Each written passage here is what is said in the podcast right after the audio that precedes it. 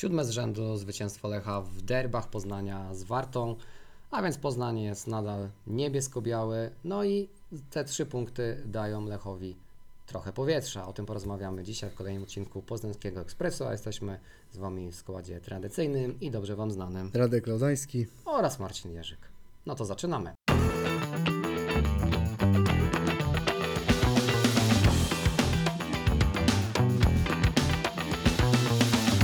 Dobry wieczór i dzień dobry.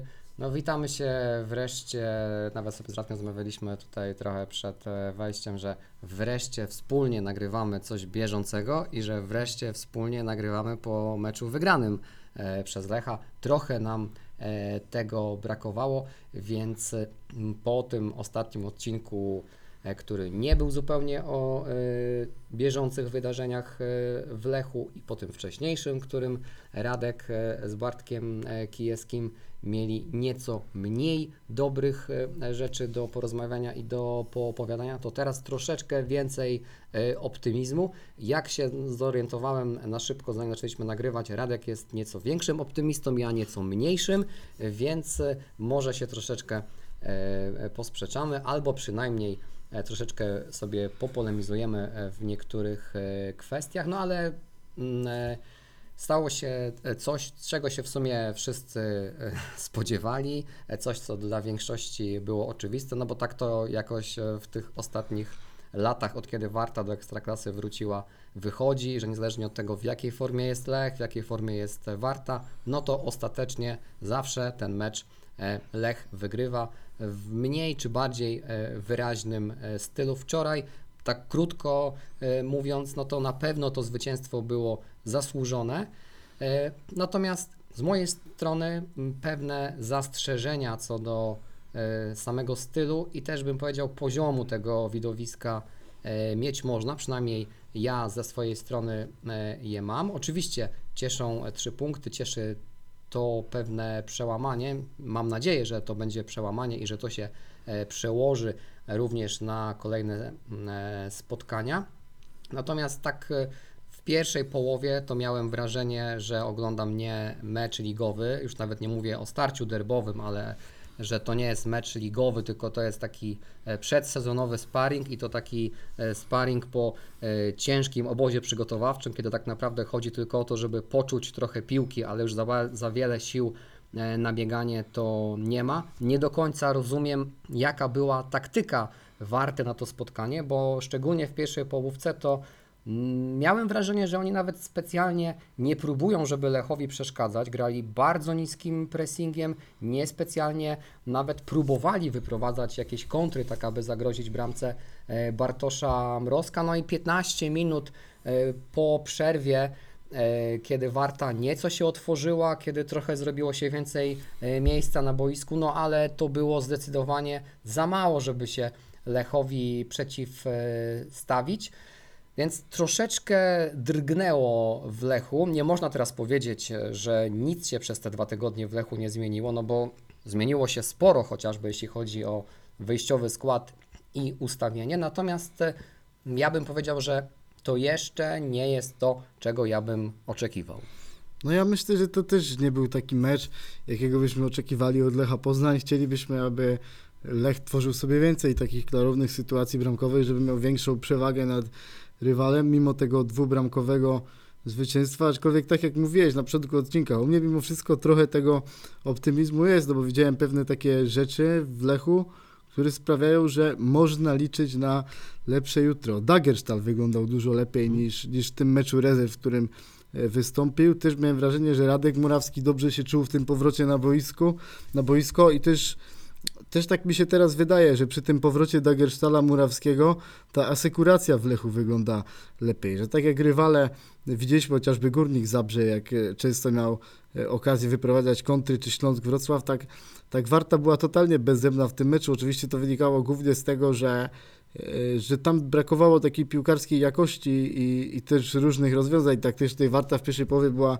totalnie przestraszona, ale w drugiej miała takie 10-15 minut, gdzie, gdzie Warta wyglądała lepiej, gdzie wydawało się, że zaraz może zagrozić w większym stopniu bramce Lecha, no ale miałem wrażenie, że wtedy właśnie Murawski z Dagerstolem robili taką bardzo dobrą pracę, no i I też mi się podobał bardzo Filip Marfiński w tym meczu. No to był dla mnie zdecydowany MVP, nawet jak sobie krytykowaliśmy tą pierwszą połowę, no to dla mnie tak naprawdę Filip Marfiński to był jedyny piłkarz, który grał na boisku w tym meczu, grał w piłkę. I było widać, że się dobrze czuł, że rozumiał te przestrzenie, dobrze rozgrywał, potrafił wchodzić w pole karne przeciwnika, bardzo dobrze spisywał się jako ta osoba, która zastępuje Mikaela Iszaka. Ja go nazwę taką fałszywą dziewiątką, dlatego że widziałem, że on też schodził głębiej, że, że pracował też w pressingu.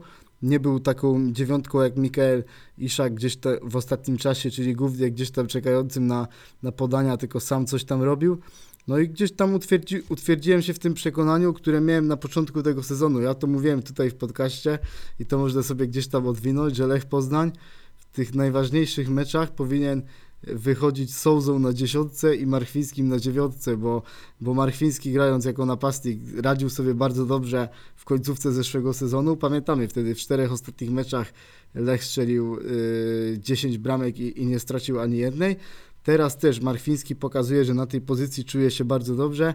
John van den Brom chciał budować Mikaela Iszaka, dzisiaj możemy mieć za to e, trochę żalu, no ale wczoraj, widzi, wczoraj według mnie, tak teraz powiem trochę kontrowersyjnie, że według mnie ten brak Iszaka mógł być nawet wzmocnieniem w tym meczu Lecha, że gdyby Lech wyszedł tym Iszakiem, no to nie wiem, czy czy nie byłby jeszcze gdzieś tam bardziej odcięty od tych podań, od tej gry, a tak jak wyszli Sołzą na dziesiątce i Marfickim na dziewiątce, no to coś tam gnęło. Filip naprawdę jest w świetnej formie, 12 bramek w tym roku, 3 asysty, też Wczoraj już był tak mocno pytany przez dziennikarzy, czy myśli o reprezentacji Polski.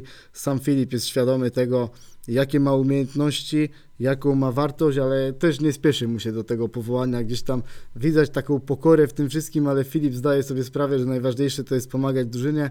Sam się też czuje tym takim uniwersalnym graczem. No i myślę, że po tym meczu możemy gdzieś tam mieć pewien pesymizm, no bo wiele tych rzeczy jeszcze takich się nie układało w grze Lecha Poznań, aczkolwiek to, co wcześniej powiedziałem, ta forma Filipa Marfińskiego, zmiana ustawienia, no bo też Lech zaskoczył Wartę, czyli w końcu było to odejście od tej stałej, od tej jednej koncepcji, o której cały czas mówiliśmy, powrót Murawskiego i Dagerstola, no i też powrót Joela Pereiry sprawiają, że możemy gdzieś tam liczyć na lepsze jutro w tym Lechu Poznań. I ja mam taką swoją teorię, że nawet jakby Lech wygrał ten mecz 1 do 0, przepnąłby go kolanem, to i tak bym się cieszył, no bo ja wczoraj widziałem Filipa Dagerstala w Migzonie, widziałem Filipa Marchwińskiego, Johna Van Broma na konferencji prasowej i oni wyglądali na ludzi, którym naprawdę spadł kamień z serca wtedy. I, i ta drużyna potrzebowała tego takiego odblokowania mentalnego i mam wrażenie, że teraz Lech może być inny mimo wszystko po tym meczu, no bo gdzieś tam cały czas ta Trnawa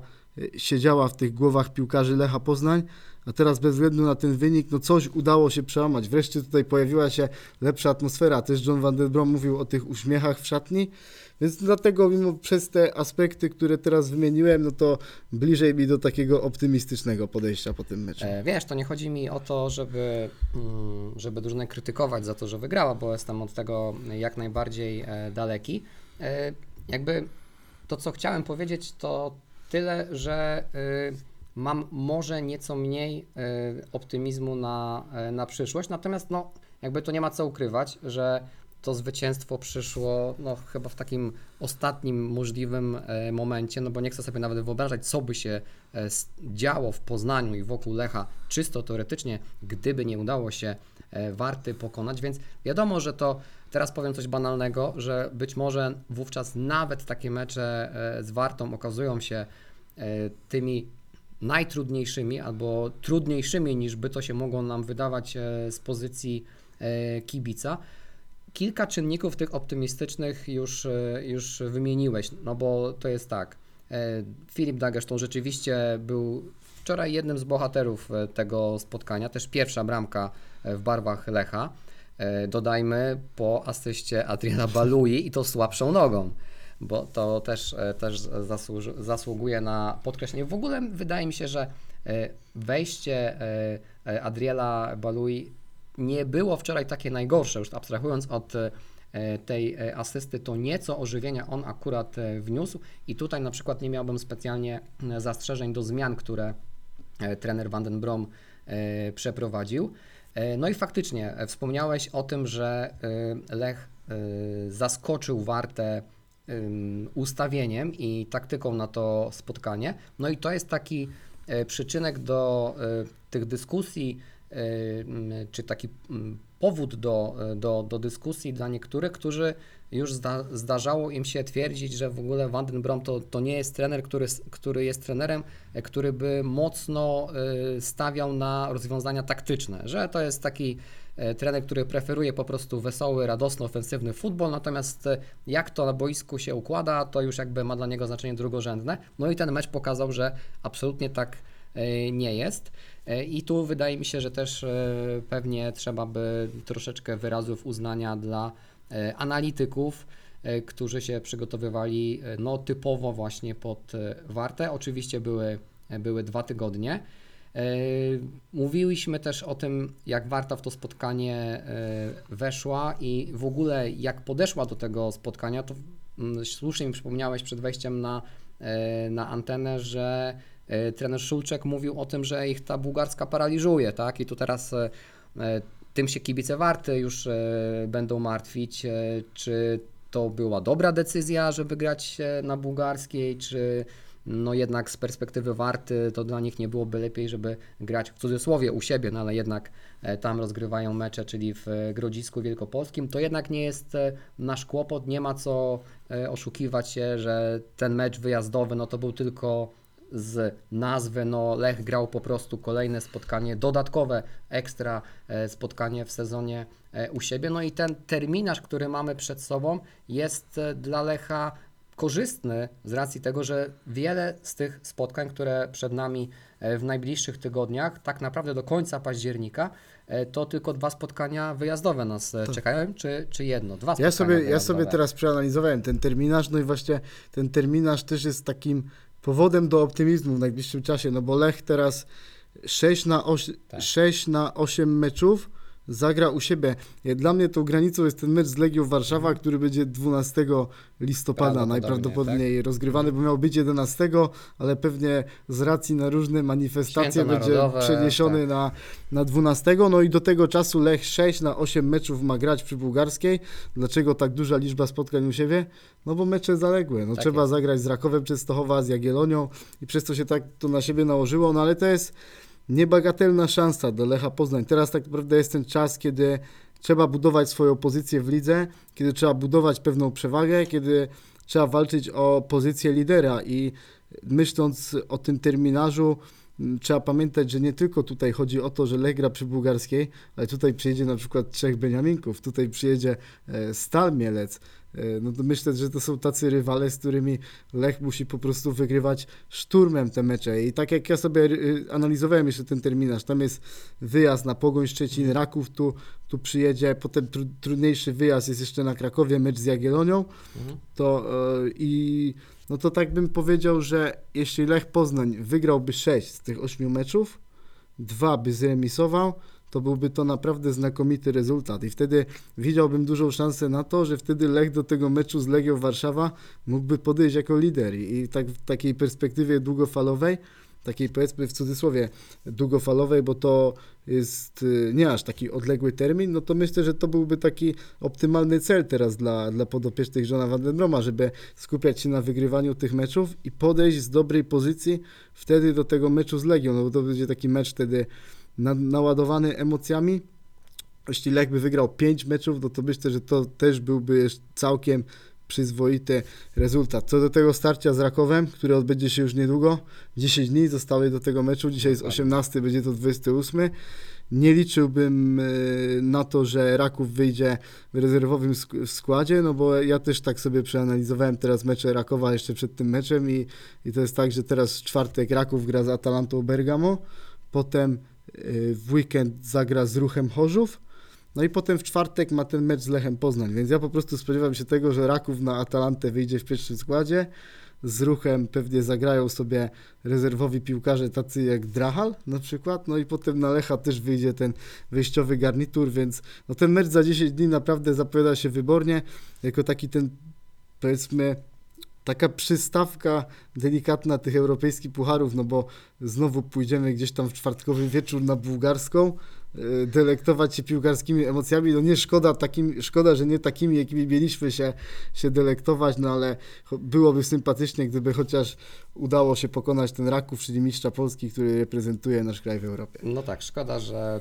to nie my gramy z Atalantą w czwartek, szkoda, że to nie do Poznania przyjedzie e, Atalanta z Bergamo, no ale jak się nie ma, co się lubi, to się lubi, co się ma, więc e, będziemy się w czwartek e, ekscytować tym starciem z Rakowem. O samym meczu z Rakowem to będziemy sobie jeszcze rozmawiać, tak e, sobie myślałem, bo też widziałem, co Radek na Twitterze pisał, że może by coś przygotować e, ekstra e, na ten, na ten mecz, może jakieś wydanie live, zobaczymy. Widzieliśmy, że, że pytacie o to, też byśmy chcieli coś dla Was zorganizować, takiego bardziej interaktywnego. Z, zo- zobaczmy, jeszcze zobaczmy, no, jesteśmy w podcaście, a nie, a nie w telewizji, więc e, mm, ja przeczytam Wam, jak, jak ten terminarz dokładnie wygląda, co dokładnie przed nami. Domowe spotkanie ze Stalą Mielec, domowe spotkanie z Rakowem Częstochowa, wyjazd e, do Szczecina na mecz z Pogonią, e, domowe starcie z Puszczą Niepołomice, domowe starcie z ŁKS-em, domowe starcie z Jagiellonią, wyjazd e, na Krakowie, domowy mecz z Ruchem, no i e, wreszcie prawdopodobnie 12 listopada e, ten mecz e, z Legią w Warszawie, o którym e, tutaj już Radek mówił. No na ten moment e, ta sytuacja w tabeli nie jest e, aż tak zła, nie jest może idealna, bo mm, 11 punktów e, w 6 spotkaniach, 3 punkty mniej od e, Legii i 2 punkty mniej od Rakowa. Mówię o tych dwóch zespołach, bo one również mają rozegrane 6 spotkań, te dwa mecze zaległe i przed Legią i e, przed Rakowem. 5 punktów e, straty do lidera, niespodziewanego lidera z e, Wrocławia, ale Śląsk ma rozegrane dwa mecze więcej e, od e, Lecha. No więc jakby tak e, jeszcze szukając e, takiego powiewu e, optymizmu, e, niewątpliwie ten terminarz jest e, e, nie jest ustawiony pod Lecha, ale jest korzystny e, dla Lecha. Oczywiście te mecze trzeba e, wygrywać. E, Ja tak mówiłem, że nie do końca jestem zadowolony e, z tego stylu, ale to jakby nie do końca może chodzi mi o e, styl, tylko bardziej chodziło mi o realizację e, tego, co widziałem wczoraj na boisku, a to z racji tego, że bardzo mocno rozczarowała mnie e, Warta. Spodziewałem się po Warcie więcej. E, Te mecze derbowe różnie się układają, różnie wyglądają, natomiast e, na przykład ostatnie starcie na wiosnę wyglądało tak piłkarsko lepiej. Warta tam więcej z siebie dała, była trudniejszym przeciwnikiem, nieco wyżej Lechowi e, poprzeczkę e, zawiesiła wczoraj. E, Miałem wrażenie, być może tak jak mówił trener Szulczek, że ich ten e, stadion i te 28 tysięcy kibiców nieco e, sparaliżowało, że nie do końca umieli się odnaleźć. No wiadomo, e, grasz mecz domowy, ale tak naprawdę grasz go na boisku e, przeciwnika. Takie czynniki e, w piłce zawodowej, profesjonalnej mają e, znaczenie, więc E, Chodzi mi o to, że e, ten e, styl i realizacja tego stylu na boisku w wydaniu e, Lecha e, wynikała też w jakimś e, stopniu, czy w dużym stopniu z e, dyspozycji i z tego, co prezentuje e, Warta. Myślę sobie po prostu w perspektywie tych kolejnych e, meczów domowych, jak podejdą e, drużyny, które do e, Poznania przyjadą, chociażby właśnie już w najbliższy weekend e, e, Stal Mielec. Zaraz będziemy pewnie mówić e, e, o tym meczu e, nieco e, więcej.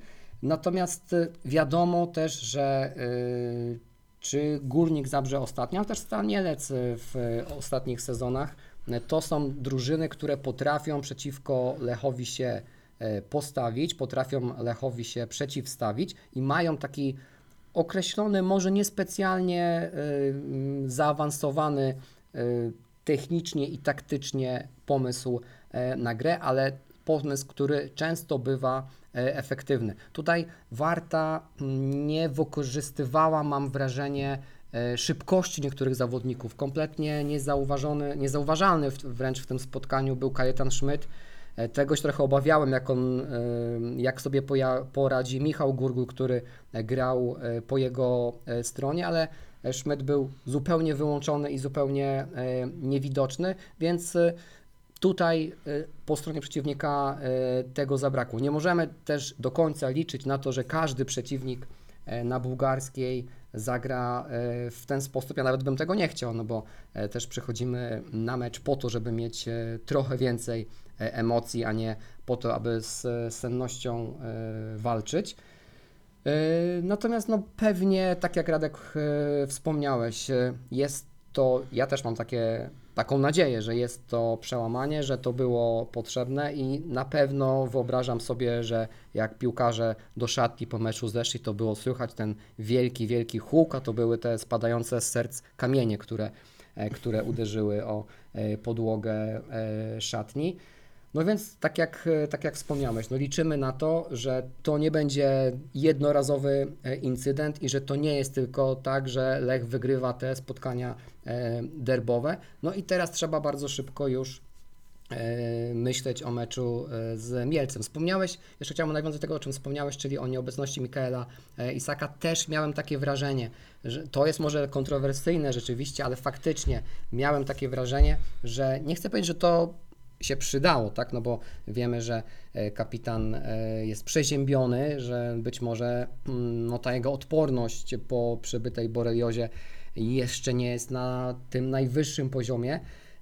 Natomiast e, John Van Den Brom mówił o tym, że nawet gdyby Isak był zdrowy, to że wyszedłby Marchwińskim na, na dziewiątce. Nigdy się już nie dowiemy, czy tak rzeczywiście by było, czy to nie jest tylko taka nieco PR-owa zagrywka Ale system trenera. zmienił John Van Ale system zmienił, tak. coś tam jednak w tej głowie zaszło po tych złych rezultatach, że coś trzeba zmienić w tej drużynie, że to, co było, nie funkcjonuje. Dobrze, ja też się, jeszcze się odniosę do tych wcześniejszych kwestii, bo na przykład powiedziałeś o, o Kajetanie Szmy, Szmycie. Dla mnie on nie wyglądał w tym meczu jak piłkarz, który miał potencjalnie przejść do Lecha Poznań. Wyglądał słabo, totalnie niewidoczny w tym spotkaniu. Raz może wygrał tą przebitkę z Gurgulem i był widoczny, ale poza tym nic. Przed meczem odbierał nagrodę dla, dla młodzieżowca miesiąca, sierpnia w Ekstraklasie, aczkolwiek mam wrażenie, że ona też była trochę taka naciągana, bo Szmyt tak naprawdę strzelał, rzutów go, strzelał gole z rzutów karnych, a tak naprawdę jak oglądałem sobie te mecze Warty, to w tym sezonie nie ma totalnie tego błysku, który był widoczny w poprzednim sezonie i to, co mieliśmy okazję oglądać przy Bułgarskiej, rzeczywiście też ma potwierdzenie w innych meczach, więc myślę, że Warta się nie pokazała z dobrej strony i nie ma tutaj żadnego powodu do zadowolenia po tym meczu. No po prostu wydaje mi się, że na przykład Stal Mielec jest w stanie pokazać więcej tutaj przy, przy Bułgarskiej, że mimo wszystko trener mm, Kiereś ma pomysł na ten zespół, Stal ma całkiem przyzwoite wyniki w tym sezonie, wygrali mecze chociażby z Radomiakiem czy, czy Śląskiem Wrocław, które radzą sobie całkiem nieźle e, w tym sezonie, no więc Lecha na pewno nie czeka łatwy mecz, no ale jak chcemy się bić o Mistrzostwo Polski, chcemy uzyskać jakąś serię spotkań, pokazać, że jesteśmy Lechem Poznań, no to też powinniśmy pewnie wygrywać tego typu spotkania. Mam nadzieję, że, że Joel Pereira już będzie dostępny w większym wymiarze czasowym niż teraz e, podczas tego meczu z Wartą, no bo Alan Czerwiński też dosyć nie zachwycił w tym, e, w tym spotkaniu. Aczkolwiek trzeba też przyznać, że grał na nieco nietypowej dla siebie e, e, pozycji. E, no i miał trudne zadanie, bo praktycznie rzecz biorąc, jako ten wahadłowy, to biegał od pola karnego do pola karnego. Po drugiej stronie był Welde z Hoticiem i faktycznie tam Czerwiński w związku z tym no, miał, miał trudne zadanie tego, tego dnia. Tak, tak. No, no miał dosyć inną rolę na boisku, no ale myślę, że wszyscy gdzieś tam z tymi, za, tymi, za tymi podaniami Pereiry, ale to też myślę, że mało kto się spodziewał tego, że Joel tak szybko wróci. Jasne. Spodziewaliśmy się raczej tego powrotu dopiero gdzieś tam na, na koniec września. No, na razie jeszcze się nie zanosi na powrót Aliego Golizadecha. Raczej we wrześniu go nie zobaczymy jeszcze na boiskach Ekstraklasy. Też mówił John Van Brom, że on najpierw dostanie szansę w meczu rezerw, więc spodziewam się tego, że on może być gotowy tak, żeby zagrać w pełnym wymiarze czasowym. Może po tej przerwie reprezentacyjnej, która będzie Kolejnej, miała miejsce. E, Tak, po tym meczu z Puszczą Niepołomice. No zobaczymy, czy wtedy, e, czy wtedy on wyjdzie, ale co do jeszcze tego meczu z Wartą, to całkiem mi się Hotic jeszcze podobał w tym meczu, bo on jak, e, jak często biegał sobie na tym wahadle, no to widzieliśmy, że, że też miał do zaproponowania coś ciekawego. Pracował du, dużo w pressingu.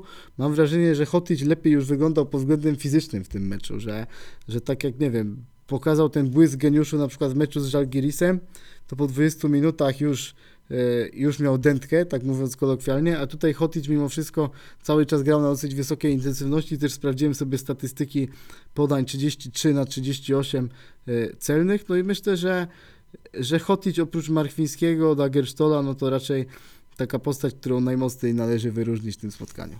E, Tak, i tutaj jeszcze wracając do tego, co mówiłeś o, o Czerwińskim, też częściowo o, o ale również o Christopherze Welde.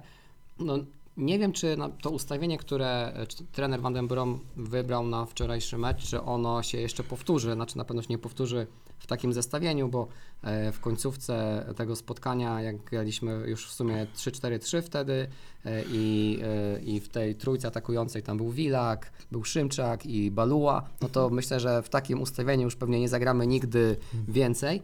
Natomiast e, no ten eksperyment te- z tymi wahadłowymi był dosyć ciekawy, natomiast no faktycznie tu niczego Alanowi Czerwińskiemu nie odbierając, ale tam rzeczywiście potrzeba e, zawodnika o nieco innych e, predyspozycjach. Też tutaj mówię, na jego usprawiedliwienie można powiedzieć, że to nie jest wahadłowy, że on na takiej pozycji, nie wiem czy nigdy nie grał, ale nie przypominam sobie, żeby w ostatnim e, czasie e, w ten sposób e, grał, więc Hotic radził sobie lepiej po drugiej stronie. Też trzeba powiedzieć, że miał tam Christophera Welde, który dosyć często schodził do środka i całkiem nieźle ta współpraca się układała. Tak podobnie jak ta już wspomniana przez Ciebie współpraca Afonso Sousy z Filipem Marchwińskim, to faktycznie e, wyglądało, wyglądało całkiem, całkiem dobrze. Van den Brom też mówił, że to ustawienie no pewnie też było częściowo efektem różnych przemyśleń i różnych analiz przez te dwa tygodnie, no ale też powiedział o tym, że to jest kwestia tego, jakich piłkarzy miał e, do wyboru i których piłkarzy mu po prostu e, zabrakło. No, ta ławka nie była wczoraj e, imponująca, nie było specjalnie e, wyboru, więc być może rzeczywiście lepiej było przynajmniej jakimiś fragmentami zagrać e, trójką e, w obronie, ale gdyby e, gdybyśmy chcieli grać nadal dwójką wahadłowych, no to trzeba by pewnie poczekać na powrót do pełnej dyspozycji przez Joela Pereira, ale to jest rzeczywiście jeszcze jeden mm, taki akcent optymistyczny, że tak szybko nasz Portugalczyk się e, wyleczył. Jeśli chodzi o to spotkanie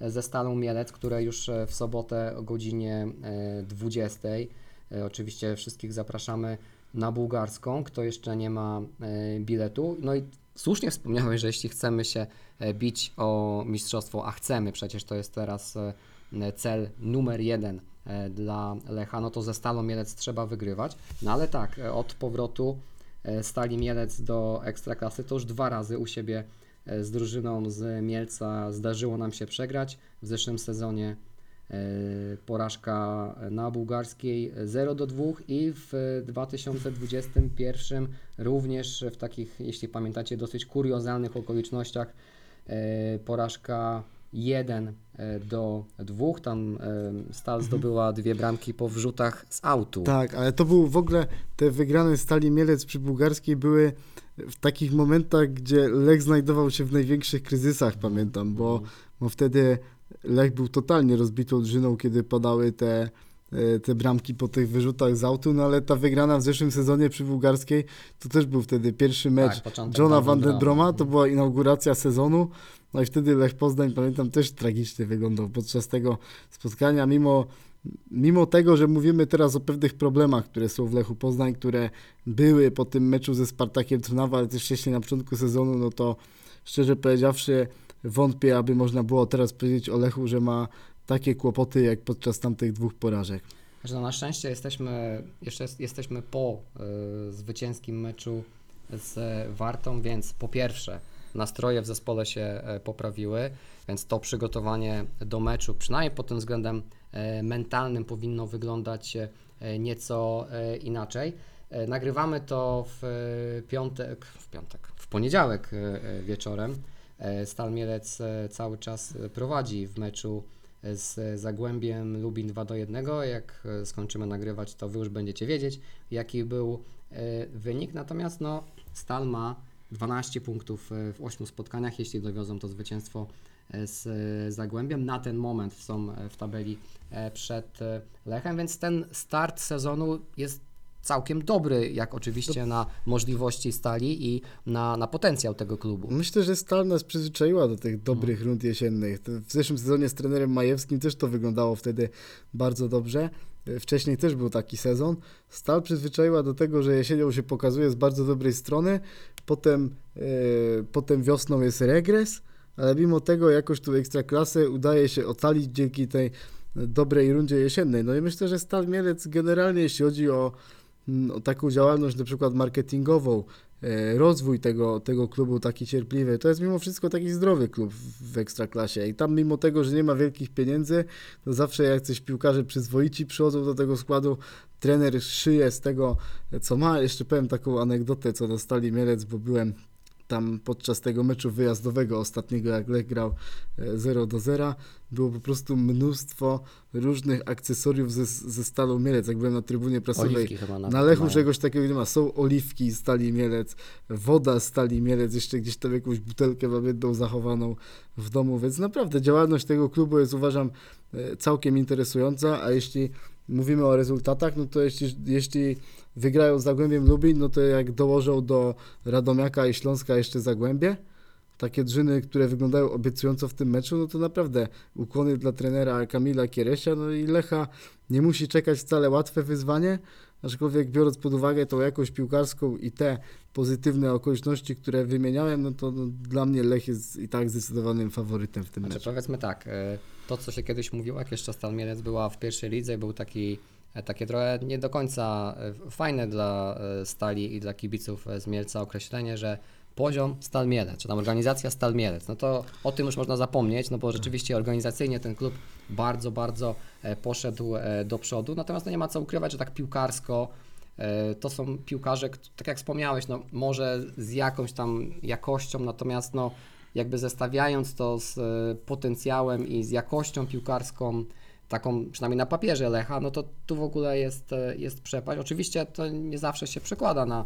e, na boisko, no ale wystarczy sobie zajrzeć do, do, tego, do tego składu Stali Mielec, nie wiem, Łukasz Wolsztyński, Piotr e, Wlazło, Maciej Domański, Leandro, który nie wiem, chyba Drużyna 40, weteranów 40 też lat, no dosyć. 39 e, e, lat i, i e, Ostatnio był właśnie skandal rasistowski z jego udziałem, pamiętam, bo kibice ruchu Chorzów coś tam krzyczeli wtedy pod jego adresem, to właśnie głośniej się trochę o Leandro zrobiło, ale słyszałem, że jeszcze poziom gry ma całkiem przyzwoity jak na swój wiek. Właśnie, całkiem przyzwoite. I tak te nazwiska, które teraz wymieniłem, to jest właśnie taki poziom całkiem e, przyzwoity, czyli parę z tych nazwisk kojarzymy e, e, z boisk, ale żadno z tych nazwisk to nie jest takie, które, które rzucałoby na kolana, gdzie no nawet w jakichś potencjalnie słabszych drużynach, jak nie wiem, e, Górnik Zabrze, masz Lukasa Podolskiego i jest, to jest jedna z największych gwiazd ligi, no to nie oszukujmy się w Stali Mielec, e, takich nazwisk e, w sobotę przy Bułgarskiej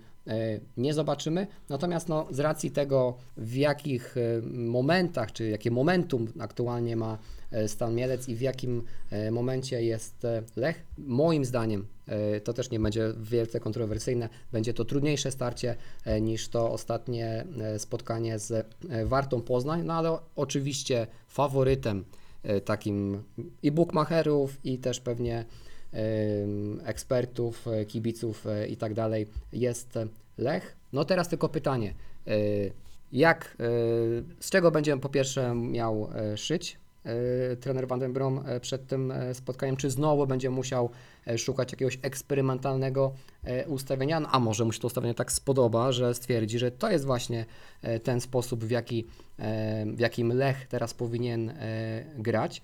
E, Tak patrząc na, jeszcze wracając do tego meczu z Wartą, to wydaje się, że w tym momencie Filip Marchwiński jest naszym najlepszym napastnikiem. Tak, zdecydowanie. I Filip Marfiński na razie przynajmniej powinien zostać na tej pozycji numer 9. Dzisiaj szczerze powiedziawszy wątpię, że jak nawet Mikael Iszak teraz będzie zdrowy, wróci do składu, to wątpię, żeby tak szybko odbudował swoją formę, że kiedy Lech na Raków Częstochowa wyjdzie tym najbardziej optymalnym składem, żeby wtedy Mikael Iszak, mimo tego, że jest kapitanem, wyszedł jako ta dziewiątka. Raczej wtedy bym optował bardziej za Filipem Marfińskim, aczkolwiek tak jeszcze wracając do tego meczu ze Stelą Mielec, to jest taki moment, w którym mówię sprawdzam, co do tych wszystkich tez, które powiedziałem podczas tego dzisiejszego podcastu. Więc mam nadzieję, że, że gdzieś tam za tydzień będę mógł dalej brnąć w, dalej w tej retoryce. Będziecie mogli nas za tydzień rozliczyć. E, Miejmy nadzieję, że Radek nie będzie musiał odszczekiwać e, tego wszystkiego, co, e, co, co powiedział. Więc tak, mamy poniedziałek. Nie wiemy w tym momencie jeszcze chociażby jak długo potrwa przerwa w treningach u Michaela Isaka. Mo- Mowa była wczoraj, że jest e, e, przeziębiony. Zobaczymy. No nie wygląda to jakoś specjalnie e, groźnie czy mocno ryzykownie, no ale pewnie kilka dni z treningów będzie wyłączony. Co do reszty składu, reszty, reszty ustawienia, to będziemy wiedzieć coś bliżej pod koniec tygodnia. No tym niemniej ruszamy dalej w tym marszu po mistrzostwo i najpierw po zdobycie pozycji lidera, albo żeby się przynajmniej e, do tego starcia z Legią, tak jak mówiliśmy, to będzie taki, taki punkt graniczny, tak? Jak sobie zrobimy pozycję do tego meczu e, z Legią, no to będzie mecz rundy, to pewnie wtedy już w ogóle coś ekstra przygotujemy e, w poznańskim e, Będzie trzeba się tam wybrać po prostu. Może trzeba się będzie nawet e, wybrać na, na Łazienkowską e, i coś e, z Warszawy dla Was przygotować, ale to e, nie wybiegamy jeszcze tak em, e, daleko myślami. Na razie skupiamy się na meczu ze e, Stalą e, Mielec e, i to chyba dzisiaj byłoby wszystko. Tak, wróciła ta energia do rozmów o Lechu Poznań po tym czasie, gdzie, gdzie przez ponad miesiąc miało się gdzieś tam, chowało się tą głowę w piasek, wr- wreszcie chce się rozmawiać, więc myślę, że też odcinek trwał tro, troszeczkę dłużej niż planowaliśmy. Tak jest. No i za tydzień będziemy mieli e, kolejny mecz e, do omówienia, a w kolejnym tygodniu dwa spotkania e, przed Lechem. Wreszcie się poczujemy jak, Wreszcie się jak w zeszłym sezonie. Tak wreszcie będziemy mieli o czym rozmawiać i, e, i będziemy mogli odcinki przedłużać i na pewno e, nie zabraknie nam e, tematów. No to dzięki e, za to, że byliście z nami w kolejnym odcinku Poznańskiego e, Ekspresu. Życzymy Wam dobrego tygodnia i e, fajnych e, piłkarskich emocji w weekend. E, Byliśmy z Wami dzisiaj w składzie Radek Albański, i Marcin Jerzyk. Trzymajcie się i do usłyszenia. Cześć. Cześć.